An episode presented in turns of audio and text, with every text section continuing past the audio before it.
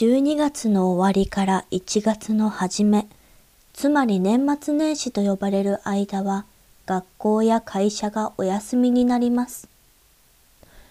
いつもはたくさんの人が旅行をしたり、離れている家族のいる地域に帰ったり、みんなで集まって新年会と呼ばれるお祝いのパーティーをする人もたくさんいます。しかし今年は COVID-19 が流行っています。日本はサービス業の経済を助けるために GoTo トラベルというホテルなどに泊まる代金が安くなる事業をやっています。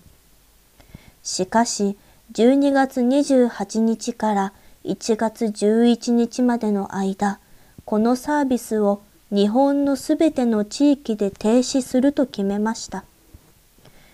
すでに12月14日から札幌市、大阪市、名古屋市、東京都への旅行についてはサービスが停止しています。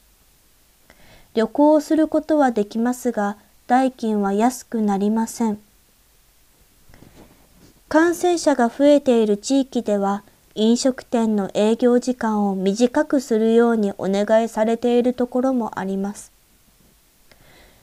このまま感染者の人数が多いことが続くと、年末年始にもお店は営業時間を短くしなくてはならないかもしれません。もしもいつもは会わないお友達や家族と会う予定があるなら、特に2週間前くらいから COVID-19 の感染に気をつけて、体の調子が悪くないことを確かめてから静かに楽しい時間を過ごしてください。